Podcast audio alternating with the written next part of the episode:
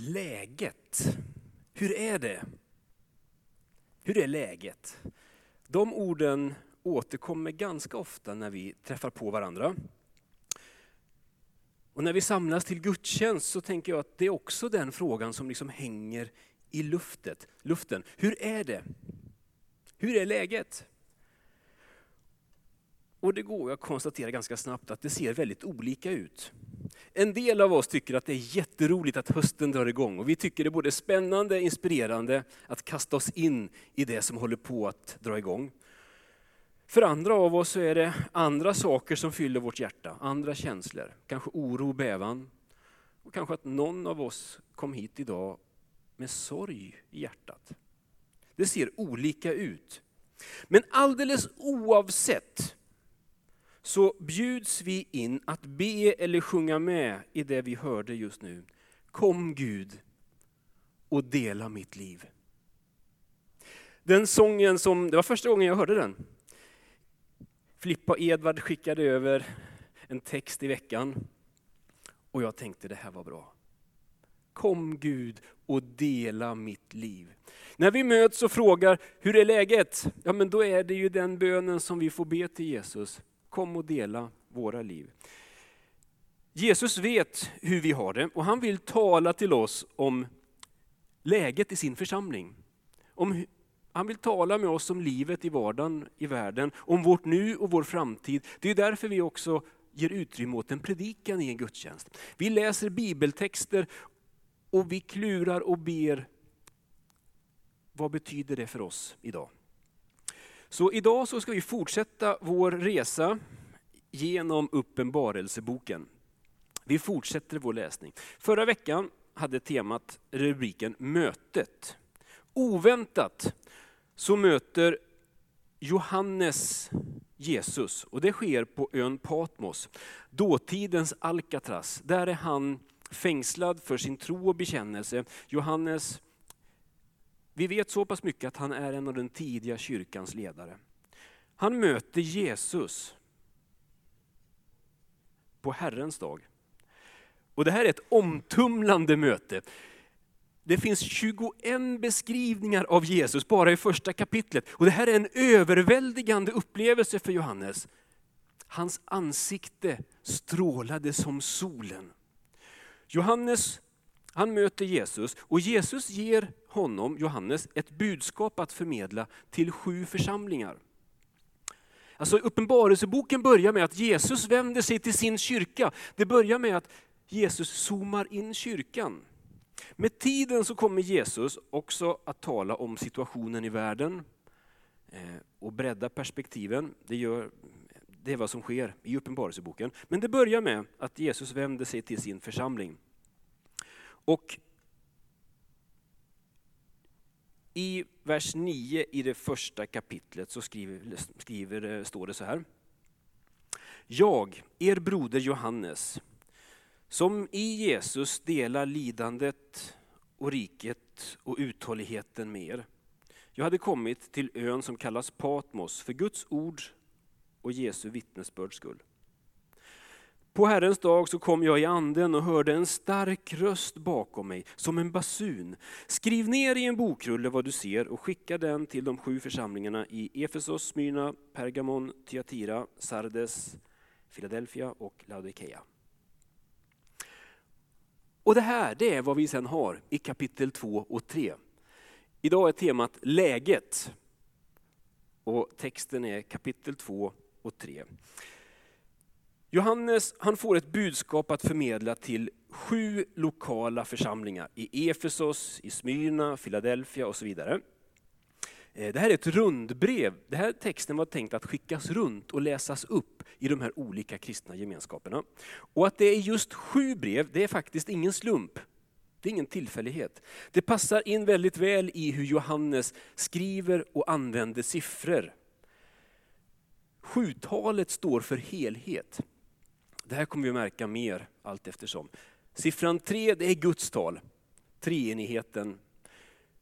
Siffran fyra står för skapelsens tal. Du vet, fyra väderstreck, fyra årstider. Och sju, det står för helheten. Så Johannes riktar sig alltså till sju församlingar med ett budskap som rör helheten. Så det här är en text som är laddad med ett budskap som var aktuellt där och då, men också här och nu. Det är därför vi har den här också, Uppenbarelseboken, som en del i vår bibel. Så vi ska strax ge oss in i kapitel 2 och 3. Där har vi sju korta brev. Det, här är de, det finns ju ganska långa brev i Nya Testamentet.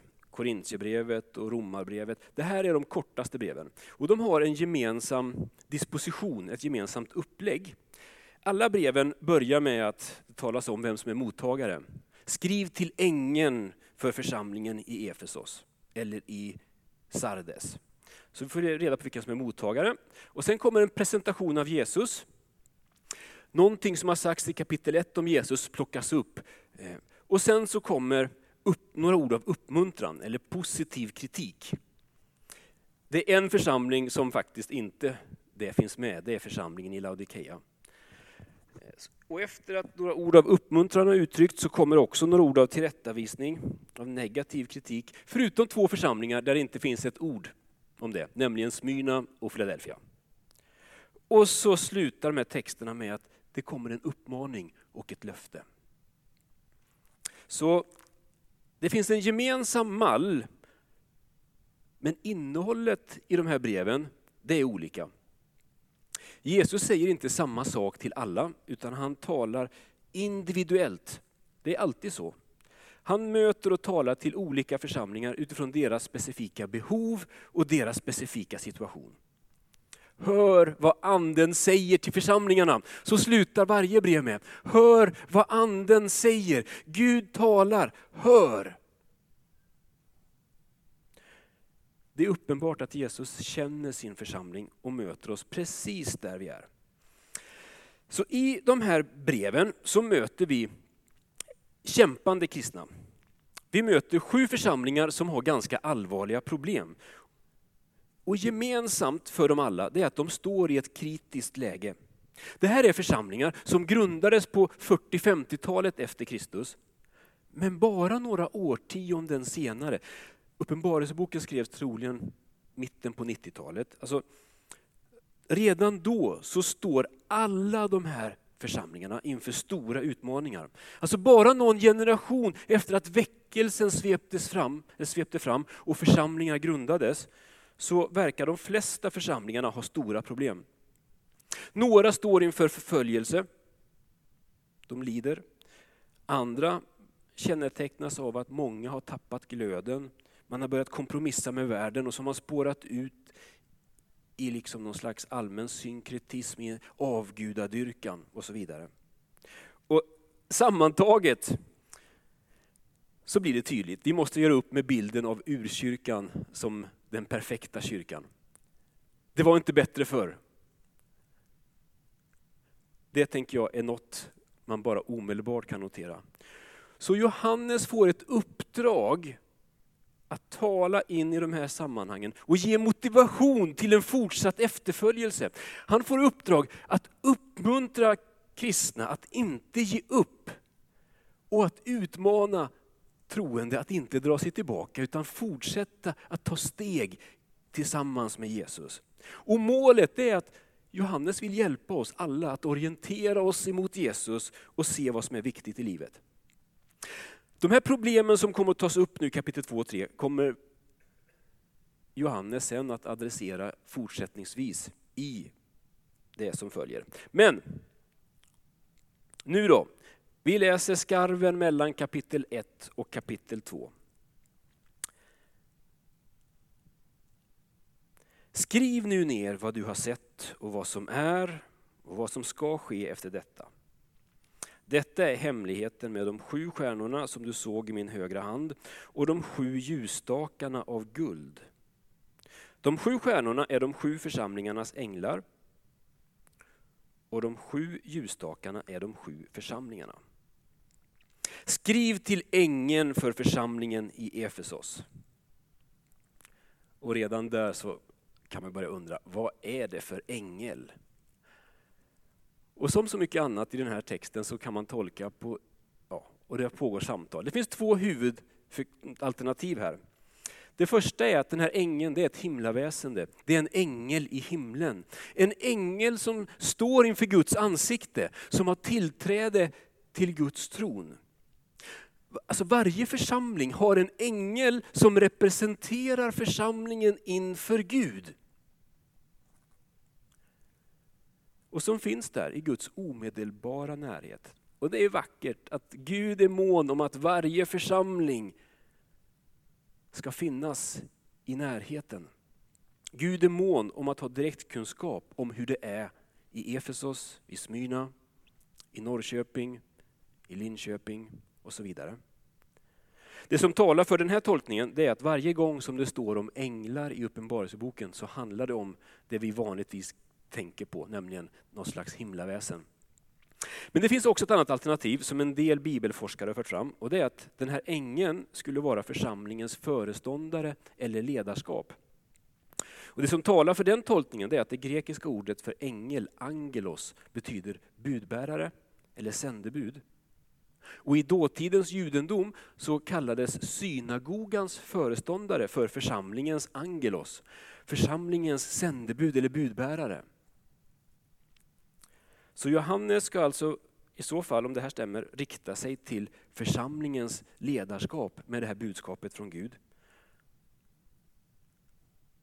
Jag tänker att eh, ja, det är mycket som talar för den första tolkningen, men båda bär något fint och viktigt med sig. Och alldeles oavsett så hävdar Johannes att Gud har oss i sin högra hand. Både ledare och församlingsmedlemmar. Gud omger oss alla. Vi är burna av honom. Vi är i hans högra hand. Skriv till församlingarna. Och så när vi vänder blad så tas vi med på en rundtur i den tidiga kyrkan i östra Turkiet. Och I några minuter så ska vi bara stiga in i ett par av de här ställena och jag buntar ihop dem på ett sätt, jag följer inte exakt den ordningen vi möter dem i, i bibeltexten, men läs gärna när du kommer hem. Vi kommer till Efesos. Det är den första och det är också den största församlingen som vi stöter på. Den, eller den största staden, så ska man säga. Det här är en stad på den tiden med kanske 250 000 invånare. Och det här är en plats, i Efesos, som är ett center för den tidiga kristna kyrkan. Det här är den största staden och den största kristna gemenskapen mellan Jerusalem och Rom. Och den här församlingen i Efesos kunde se tillbaks på en framgångsrik tid. De har vakat över sin tro och den rätta läran och för det så får de beröm. Lyssna. Jag känner dina gärningar, ditt arbete, din uthållighet. Och jag vet att du inte kan tåla onda människor. Du har prövat dem som kallar sig för apostlar men som inte är det.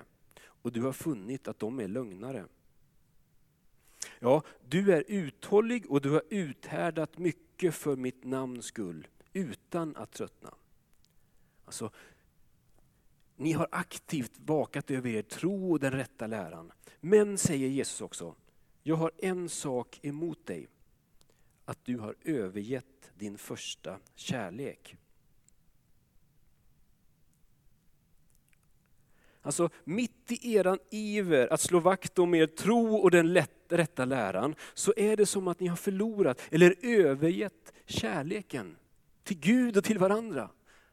Mitt i all den här ivern så har det på något sätt blivit kallare. Det är som att teologi och lära har blivit viktigare än kärleken till varandra och till Jesus. Att tro rätt verkar vara mer angeläget än att älska varandra helhjärtat. Alltså var vi positionerar oss i vissa frågor, det tycks viktigare än att bry oss om varandra.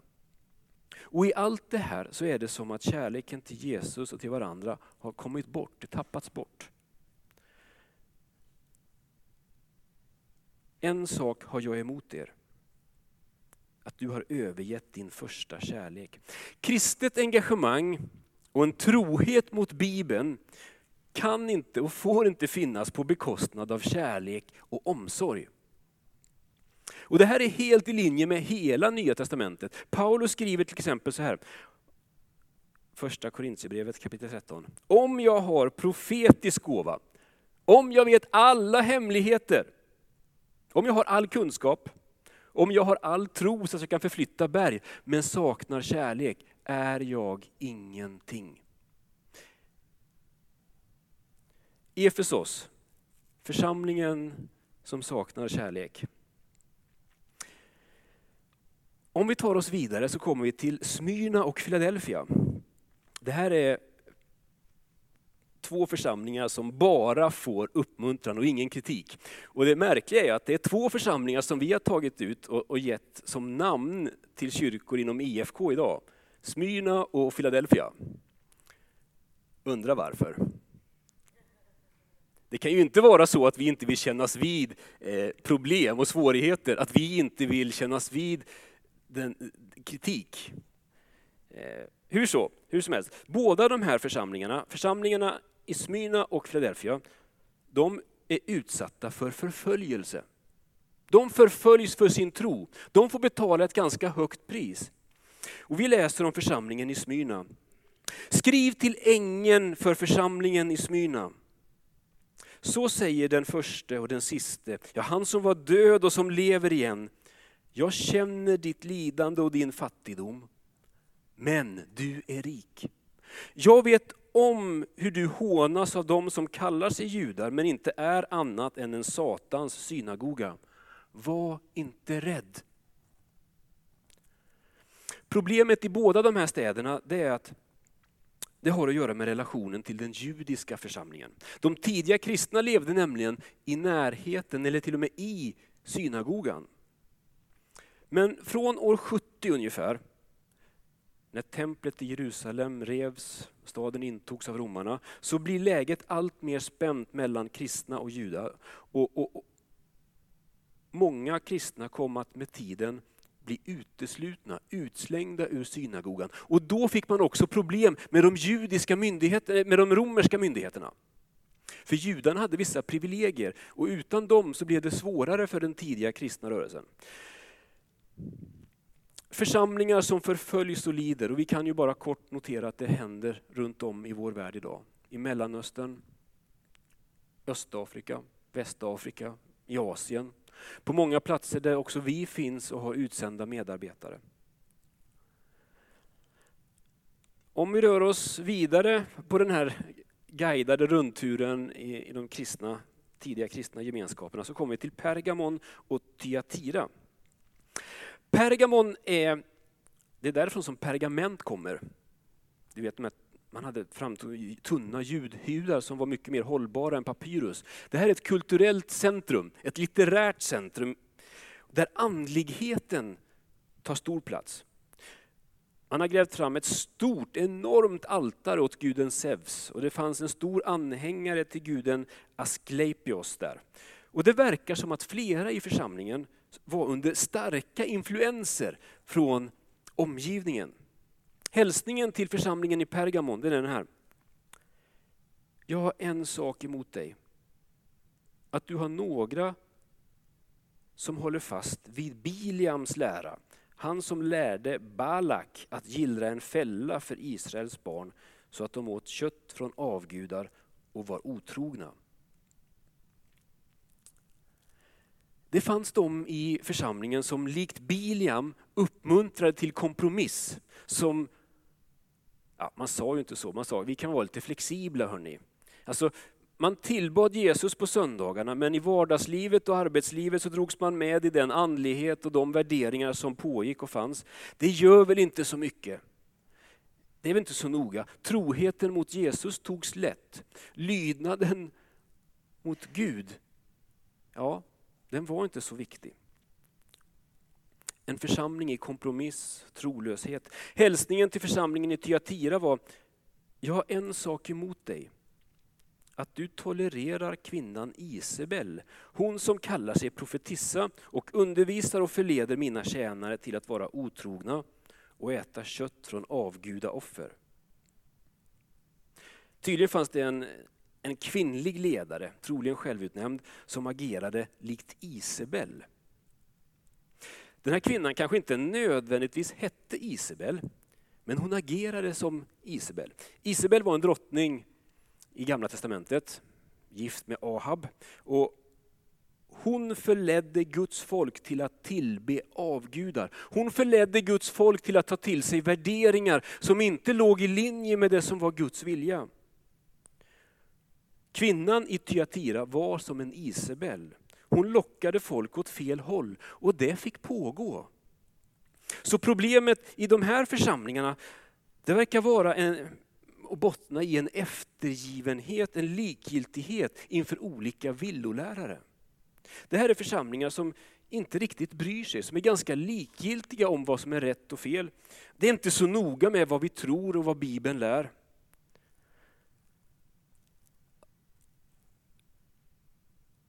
Till slut, de två sista platserna som vi stannar upp på idag.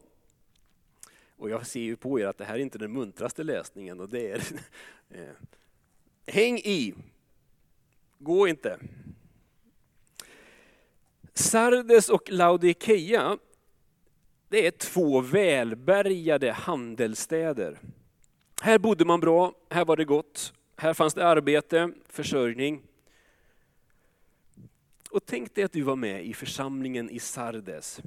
Och, och så samlas vi här. Och, och, hörni, vi har fått ett brev. Det har kommit en hälsning till oss. Ni vet Johannes, han, han kunde inte vara med, men han, han, är fängslad på Patmos. Men vi har fått ett brev. Och, och så börjar man läsa upp. Jag känner dina gärningar, säger Herren. Du har namn om dig att du lever. Yes, vi är kända. För ett ögonblick så sträcker alla på sig.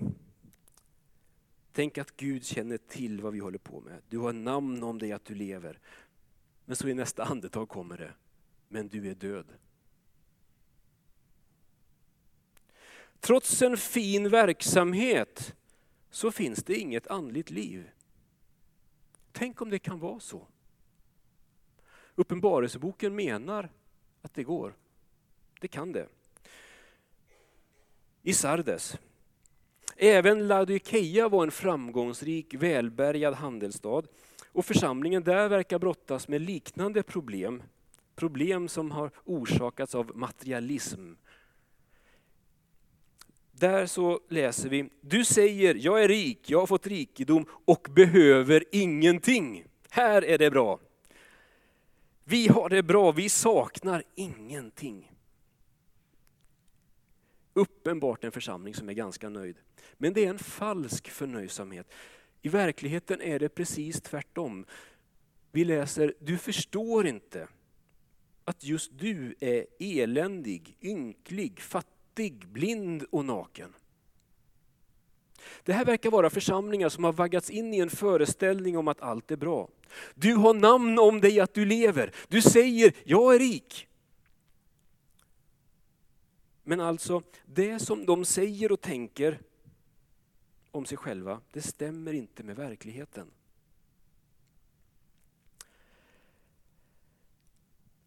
Slutsatsen när jag har läst igenom de här två kapitlen i veckan och bläddrat i några av bibelkommentarerna, det är att ja, vi får en överblick eller inblick i de tidiga kristna gemenskaperna.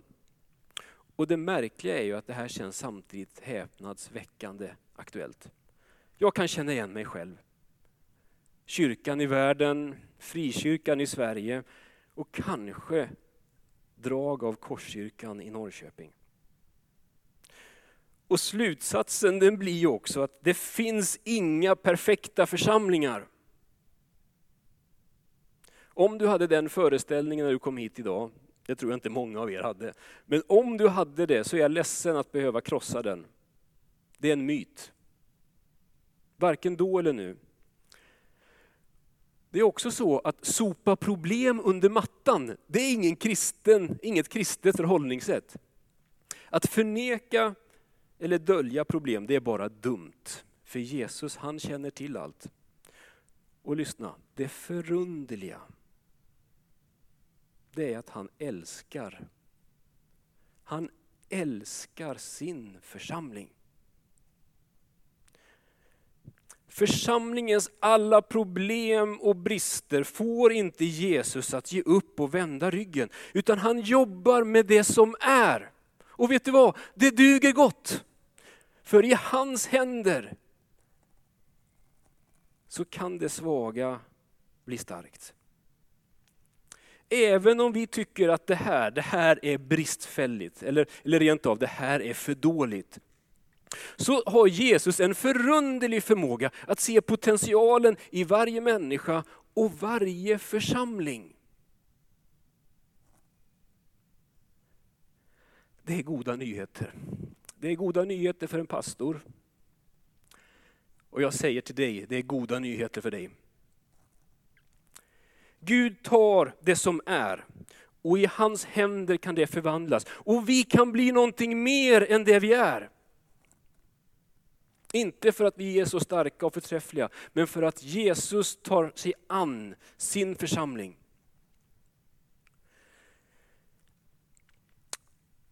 Igår kväll när jag tog upp den här predikan för att i bön förbereda mig och tänka lite till, så blev jag påmind om Magnus Persson.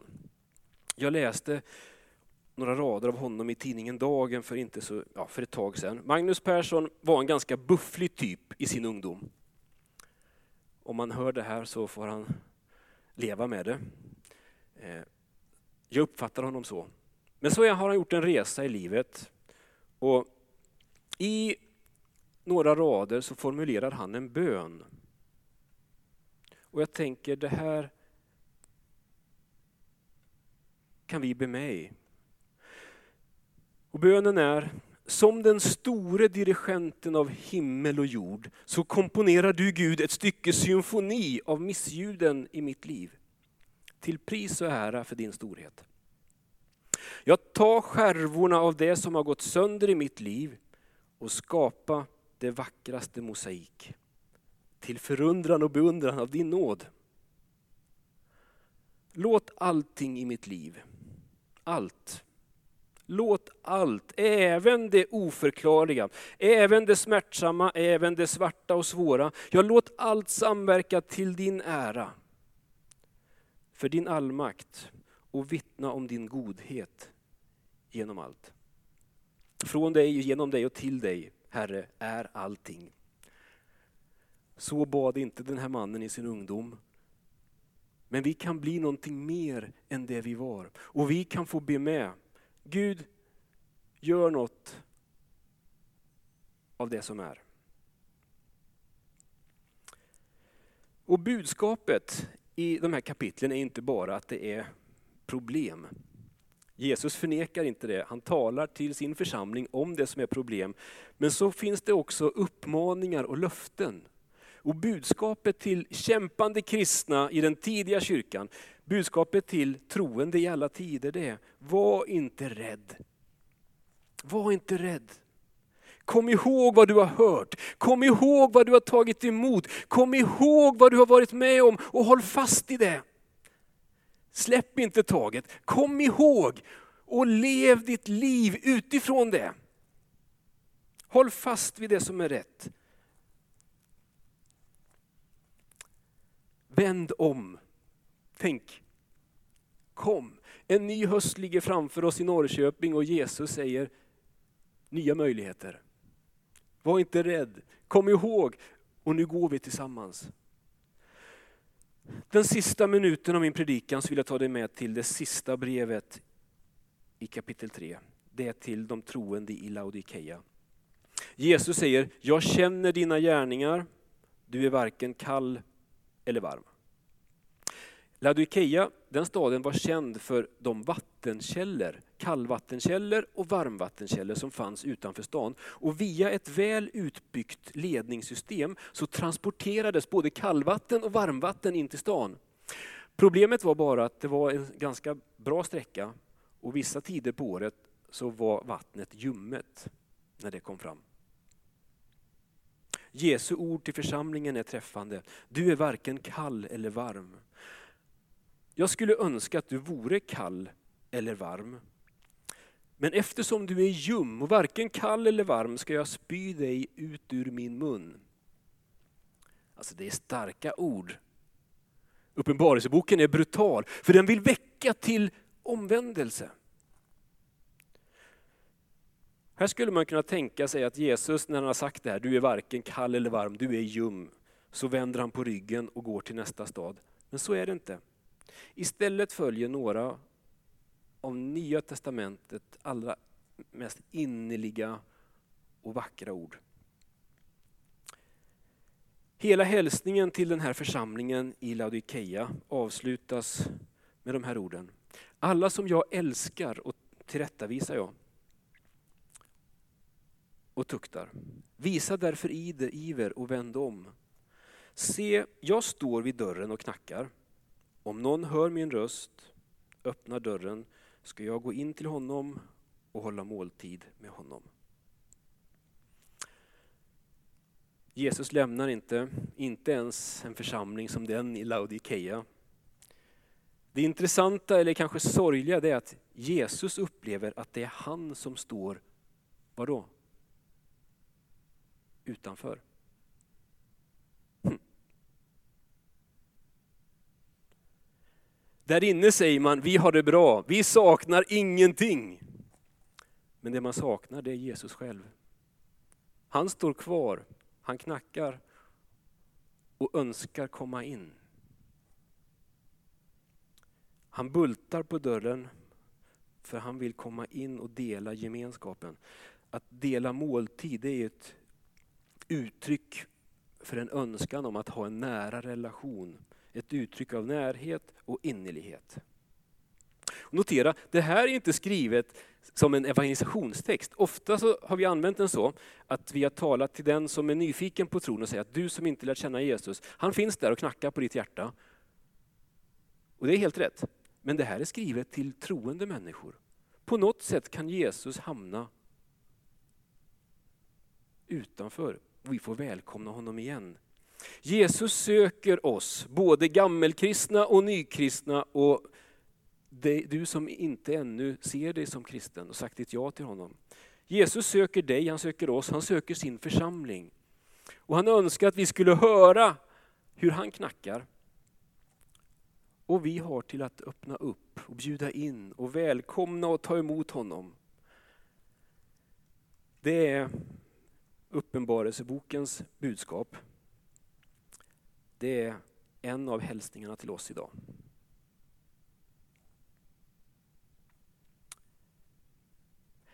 Vivian som skulle lett gudstjänsten idag, hon hade en tanke som jag tar med fastän hon inte är här. Och det är att vi alla skulle kunna avsluta den här predikan med att be en gemensam överlåtelsebön.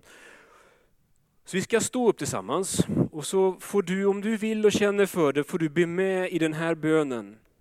Och sen öppnar vi upp för böner, böneplatserna. Vi har en böneplats här framme där du i din ensamhet, kan, i avskildhet kan stå vid korset.